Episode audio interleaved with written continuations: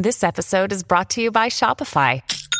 Forget the frustration of picking commerce platforms when you switch your business to Shopify, the global commerce platform that supercharges your selling wherever you sell. With Shopify, you'll harness the same intuitive features, trusted apps, and powerful analytics used by the world's leading brands. Sign up today for your $1 per month trial period at shopify.com slash tech, all lowercase. That's shopify.com slash tech. Short term rentals are big business, you know, VRBO, Airbnb, but they come with some problems. Is there a way to possibly regulate this industry? We'll look into that. Ottawa needs to have a modern policy for Taiwan. It is becoming a flashpoint, a potential flashpoint in geopolitics. We'll find out why and what Canada needs to do. And Facebook, they're going to rebrand themselves. Uh, they've had a tough go of it lately, so they're going to try and restart the conversation. And they're also talking about something called the metaverse. Hey, have you ever used, they call them short term rentals. Basically, we're talking about things like Airbnb or VRBO, you know. Uh, you're going on vacation, instead of checking out a hotel, you go to someone's home and they rent it out. That's essentially what this is. Some people do it, you know, relatively long term, short term, if that's a thing. But some people will do it, you know, not, not just for a weekend, but some people will be in there for a month or two kind of thing. It's it's a whole new industry that hasn't been around all that long, maybe 10 years, 15 years, something like that. But it's a relatively new entry into the accommodation market, and it's had a big, big impact. So um, let's get some details. We're going to chat with um, Lindsay Tedds, who is a co author of a report done by the uh, School for Public Policy, taking a look at short term rentals and whether they're good or they're bad for us. Lindsay, thanks for your time this morning. Really appreciate you joining us. Oh, thank you for having me. Why don't we just start with how big of an impact this has be, you know, have having on the accommodation industry because, like I say, it hasn't been around that long, but it's really become a major player in a relatively short time, hasn't it? Well, interestingly enough, short term rentals have actually been around for hundreds of years. Not like this, the, though. Um, yeah, it's the platform facilitated yes. short term rentals. Yeah. So um, Airbnb being, of course, the, the first entry into this market in 2007 and they just had an IPO. What was that? Um, less than a year ago, and you know their valuation um, surprised uh, uh, the market. So yeah, this is a really important um, player in uh, the accommodation market, and you know we we wanted to get a sense of uh, why was it so hard to regulate this market. Yeah, and I mean that's part of the issue is because it it really took off because people like it. There's a lot of things that people really enjoy about this kind of a system. So there certainly is some good out there, and that's why people use it. Yeah, exactly. It it very much filled um, a a market that was being underserved by existing accommodation providers, and in particular, anybody with a family knows it is awful to spend a holiday in a in a small hotel yeah, room sure. uh, with your children. And so there's a lot of options that are available on the market that uh, weren't available before. Of course, a lot of those um, hotel providers have now entered into that market because there was such a pent up demand for different kinds of accommodations, particularly to serve um, uh, a particular particular demand and preferences for accommodation. But as you point out, there it has not been a completely smooth ride. It, there's been a lot of problems. No. There's been a lot of concerns around this too, right? Yeah, absolutely. I mean, the biggest one that comes up is related to housing and rental affordability, um, and I, I think that that you know that comes from the idea that. Uh, uh, people are removing their long-term accommodations from the market in order to uh, get into the more lucrative short-term rental market. Um, but it, it is also true that the short-term rental market didn't cause those problems. It exacerbated them. But any market that had housing affordability problems after short-term rentals actually had it before. And so short-term rentals are actually maligned for problems um, that aren't of their making. Now, when we talk about any of these sort of platforms, as you say, um, it's always about regulation, be it social media, be it this sort of platform. It's always about regulation and how difficult that has been. Where have the barriers been to some sort of regulation on this? Uh, the biggest one is the regulations forget the platforms are a player in this market. They're not passive. Right. They don't just put a platform out there and go, you know, you guys sort it out amongst yourself. They actively market to both um, people who are looking for short-term rentals as well as marketing to people to getting into the short-term rental market. So that is one of the biggest problems that we saw is the regulations make an assumption that the platforms aren't involved in this market, and yet they are, and they actually can make or break um, whether or not there is a, a, a, a problem with short-term rentals um, in any particular jurisdiction.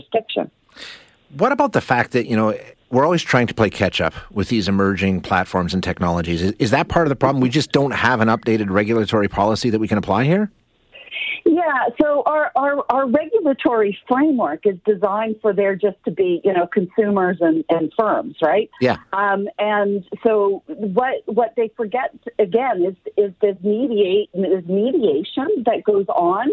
The other emerging issue that has been overlooked is that people with a unit tend not to want to also be property managers. Right. And so instead they actually hire um, companies to manage their one property, but then it looks like that player has like you know dozens of short-term rental markets when all they are doing is actually helping somebody manage that property. And you know when we were looking at Alberta data, particularly a lot of those properties were actually timeshares. Well, this is the thing, right? I mean, it sort of takes it from the realm of, hey, you've got uh, a spare room or you're going to be out of town for a week or whatever. Why not rent your place out to some travelers? And then it takes it from that just being a home based, somebody offering this up to now it's an industry, like you say. And, and people are doing this for investment purposes and there's companies involved that maintain the property. So it's not what it necessarily is thought of by some people. Exactly. It is much more complex than um, than just you know people are snatching up houses and then putting them out in the short term rental market. Um, people have lots of different accommodations. We're actually even see seeing tenants who are perhaps going on vacation for two or two or three weeks, they'll rent out their room in their in their shared apartment um, so that wow. they can get income while they're away. So it's incredibly complex, and it is really, really important that our regulations be matched to the complexity of the market and not what we sort of assume to be what's going on in this market. So, what do we do? Uh, you've taken a look at some of the issues and some of the problems around regulating this market. How can we successfully bring in some regulatory policy? Yeah, I mean, th- th- one of the things that w- we wanted to make sure that, pe- that people understood is there is no one size fits all. Every market is going to be different. Mm-hmm. What you do for short term rentals, say in Canmore, is different than what you're going to do for Calgary because there's very, very different markets with very different players involved. So the important part is to make sure you understand understand the market in your jurisdiction. Make sure you understand what objectives you're trying to achieve. And then make sure that you understand that you're going to have to interact with the platform. Right. And make sure that they are also understanding of the regulations that you're trying to put in place. Yeah, it can't be a top down thing with the government just dictating, right? They have to be involved with the platforms, they have to be part of the yeah. process. Yeah, they absolutely do, and that is because they are the ones who are marketing um, both the the the the the rentals and as well as to the tourists themselves. Yeah, it is an interesting discussion, uh, Lindsay. Thank you so much for your time today. Really appreciate you joining us. Oh no, thank you for having me. You bet. That's Lindsay Tedds from the uh, School for Public Policy, who's done a deep dive into this whole short-term rental market that's out there. We're going to turn our attention back to China. We've talked about China a lot on this show uh, and Canada's posture with China, the response to China, and um, how that seems to be changing somewhat and what it needs to look like. So, to have that discussion, we're joined now by Dr. Scott Simon, who is a senior fellow with the Macdonald Laurier Institute and a professor of social sciences at the University of Ottawa. Doctor, thank you so much for your time today. Yeah, thank you very much for making this possible. Okay, so we're going to be talking primarily about the Strait of Taiwan today, mm-hmm. which uh, a lot of analysts are saying could could be, if it's not already, become a uh, potential hotspot geopolitically with a lot of activity, including Canadian military activity. So Why is this such a key location? What's going on there, and why do we need to be keeping an eye on the Strait of Taiwan? Well, the, the big issue there is that off the coast of China is, is Taiwan, which is an independent sovereign country. And China has the goal of annexing Taiwan uh, for a long time, and they've recently been using their military to really show their might. So this month they sent over 150 Chinese military aircraft into the air defense identification zone of Taiwan. So that kind of sends a sign to the world that they're very serious about their goal of annexing Taiwan. And I'll repeat again that they have never in history governed the island of Taiwan. Um, now, in response, as you say, increased Chinese military activity, but we're also seeing some of the Western democracies also increase their military presence in this area, correct? That's absolutely right. In fact, uh, just just recently, the, about last week or so, Canada sent um, the HMCS Winnipeg through the Taiwan Strait, accompanied by the American missile destroyer, the USS Dewey. And that, that demonstrates to China that these are international waters. China's on one side, Taiwan's on the other. Um, when was the last time we saw something like that from our country in terms of a military show of force like that? You know, it, it, it's been a while. I think that the last time was last year. Okay. Now, and, yeah, so we are there, but it's the first time we've done it with the United States.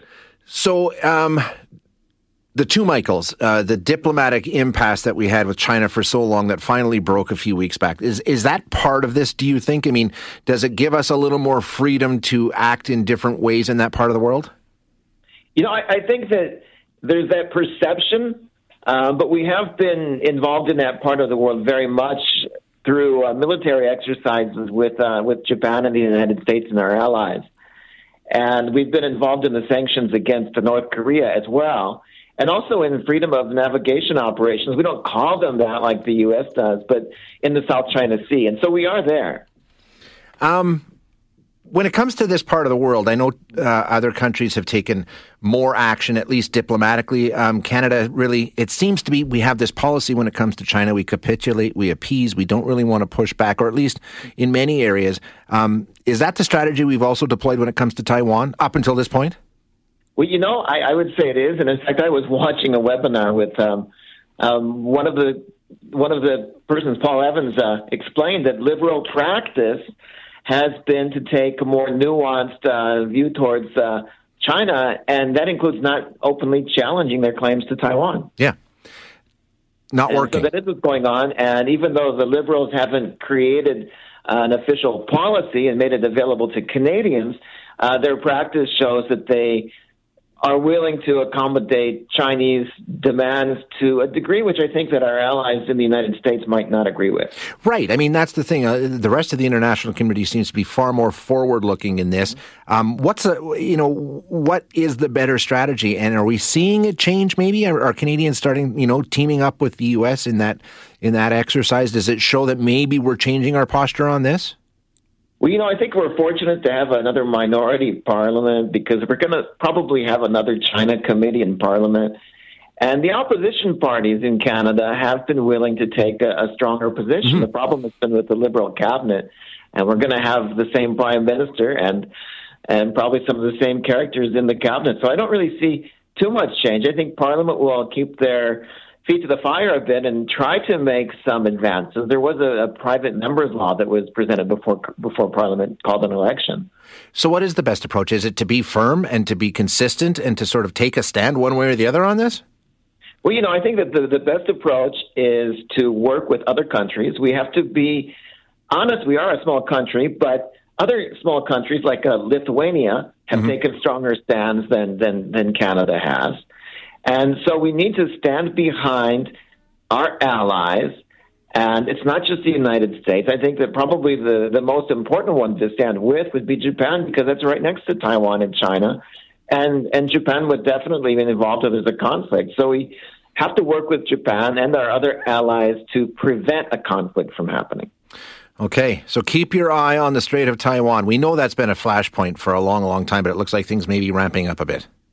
Yep, that's right. Things are heating up a bit, and I think that if we do the right things, we can prevent this from evolving into an actual conflict. Excellent. Dr. Simon, thank you so much for your time this morning. I really appreciate it. Good, thank you. Have a good day. You too. That is Dr. Scott Simon, who is a senior fellow with the Macdonald Laurier Institute and a professor of social sciences at the University of Ottawa. Let's talk about Facebook. Uh, get an update on what's going on with them because you may have seen the news reports. They're planning on a rebrand. They're going to rebrand Facebook, and they're also talking about something called the metaverse as you know, Facebook's had a tough go. they really have in the last little while. So maybe this is the thinking of how to try and turn things around for them. But let's find out what's going on with this rebrand. We're going to chat with Ramona Pringle, who is an associate professor in the RTA Media at the Creative School of Ryerson University and the director of the Creator uh, Creative Innovation Studio. Uh, Ramona, thank, for, thank you for your time today. Appreciate you joining us. Oh, it's my pleasure. Thank you. So, what did you think when you heard that Facebook was planning a rebrand. What's going on here? Uh, not surprised. I'll say that much. As you say, they've been in the eye of the storm for quite some time. That said, you know, they remain very powerful and very profitable, so I don't feel that badly for them. Um, but there's a precedent for this. You know, we saw this with Google. Mm-hmm. Um, a number of years back, Google transitioned to being Alphabet, the parent company within which Google is one company. I think sometimes when an individual brand gets too notorious, it's good for these companies to be able to rebrand, have a new identity, have people talking about something that's not the you know notorious um, component of their company with the all the bad press, but take things in another direction. And you know the the piece that I think is getting talked about a little bit less is it's not just about rebranding and um, shifting attention, but it's also about the expansion into all these different areas. You know, with Google, it wasn't just uh, let's take the attention off of Google and rebrand as Alphabet, but it was getting into robotics and and getting into all these other areas that you know you don't think about when you think about a search engine. And with Facebook, similarly, um, this is a shift that speaks not only about uh, you know let's have people think about Instagram and WhatsApp separately from the Facebook uh, app proper, but let's expand what we do. Let's expand our reach into people's lives. Which is where the metaverse comes in, right? Precisely. Okay, now what is a metaverse? I think I have an understanding, but explain it to me. So, metaverse is much closer to the vision of um, being online, the internet, cyberspace that we were um, uh, told about uh, two decades ago, where you know you've got an avatar and you're in virtual space and you're in a virtual world, more like a video game, but more uh, of a of a 3D version of the internet. Social media came about and you know we have our smartphones people are connected all the time. And so it is you know there's an argument to say we're always connected sure. we're always immersed and we're always in this sort of hybrid reality but the metaverse especially with the rise in AR which Facebook has been investing in and VR you know Facebook bought Oculus Rift so a huge huge VR purchase um, the metaverse is is taking that sort of all encompassing reach that Facebook has, but making it like a virtual rendering of our lives with shops and discos and parks and movies and anything that you can imagine, but built in virtual space. So basically, you can wander around in this virtual space, interact with people, like you say, go to the bar, go shopping, all these sorts of things. You're not actually going anywhere, but the virtual you is going there. Is that a simplistic way of looking at it? That's exactly right. And, you know, because Facebook has so much information, it's everything that you already experience on Facebook or WhatsApp or Instagram, all the people that you know, all the conversations that you're having, only instead of it on a flat scrolling wall, it's in this sort of 3D immersive space. And then you have to imagine also, think how good all those targeted ads are. If you're oh, having a baby, all your ads are for baby stuff. The streets that you're walking down are going to be targeted to you what you like, what you search, what you want. Uh, and so I think that there's a huge um, advertising retail side to all of this too. Why does it seem just really wrong to me? And re- I mean, is is it because I saw WALL-E? Or, I mean, what, it just seems to me like this is not the direction we should be going in. Well, you know, it's interesting because if you see what kids can do in this space, and you know, like there's a ton of uh, you know, you look at something like Minecraft, which is a great educational tool as well, and there's great applications of all of these things. I think the worry with a company like Facebook is, you know, it's really what um, what we're, where we're seeing a lot of pushback from regulators is around the concept of antitrust is that they're so powerful Yeah. that they own everything that they have all this access to information you know i think it it is that's where i think it starts people get a little bit nervous because it's it's a it's the, a powerful company becoming even more powerful and a lot of this comes down to who's making who's making these new platforms who's making these new spaces and how much oversight is there going to be how much regulation is there going to be you know the the um uh, backlash that we've seen in the last few mo- weeks, and Yep. you know there was this whistleblower who came forward. So much of that um, has just brought to light how necessary regulation is. We have it in every other industry, whether it's tobacco or uh, automobiles. There's always rules to keep people safe, and there just hasn't been when it's come to the internet. So all of a sudden, if you're going to have another space that's even more expanding, where we're going to spend even more of our time there, it really does underscore the need. I wouldn't say it shouldn't be built, but it needs to be be built with caution Yeah. and independent oversight. I mean, what could go wrong, Ramona, right? I mean, uh, but Well, we're sort of living that. oh yeah, we sure are. So let's go back to the ran- rebranding here quickly before I let you go. Essentially, what it is, if I understand it, it's Facebook. I mean, they're known as Facebook, and right now, Facebook is not something you want to be known as, and it sort of taints all their other interests. And, and like you say, they're, they're they're not just Facebook. There's a bunch of other things this company's involved mm-hmm. in. So it's sort of trying to get them away from the stink of Facebook. Is that a simple way of putting it?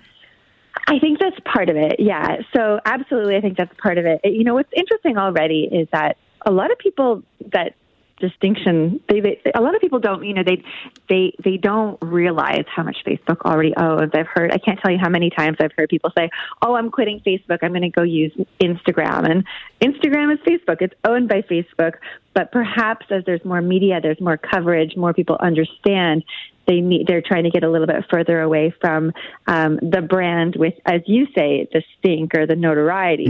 Um, but i also do think as i was mentioning right off the top i also think that this speaks to their desire to be more than a social network and start getting deeper into other industries. Okay, well, we'll watch it and, and see how it goes. I mean, all eyes are on Facebook anyway, so uh, it'll be interesting to see if this manages to sort of resurrect them off the canvas a bit because it, it really has been a tough go for the last two or sure three will weeks. yeah it'll be really interesting to watch Awesome. Thank you so much, Ramona. Really appreciate your you're time. welcome you're welcome have a great day That is Ramona Pringle, who is an associate professor in the RTA Media at the Creative School at Ryerson University and the director of the Creative Innovation Studio. Thanks for listening today. To hear any of our other interviews, you can find them wherever you find your favorite podcasts. And if you like what you hear, don't forget to rate and review us.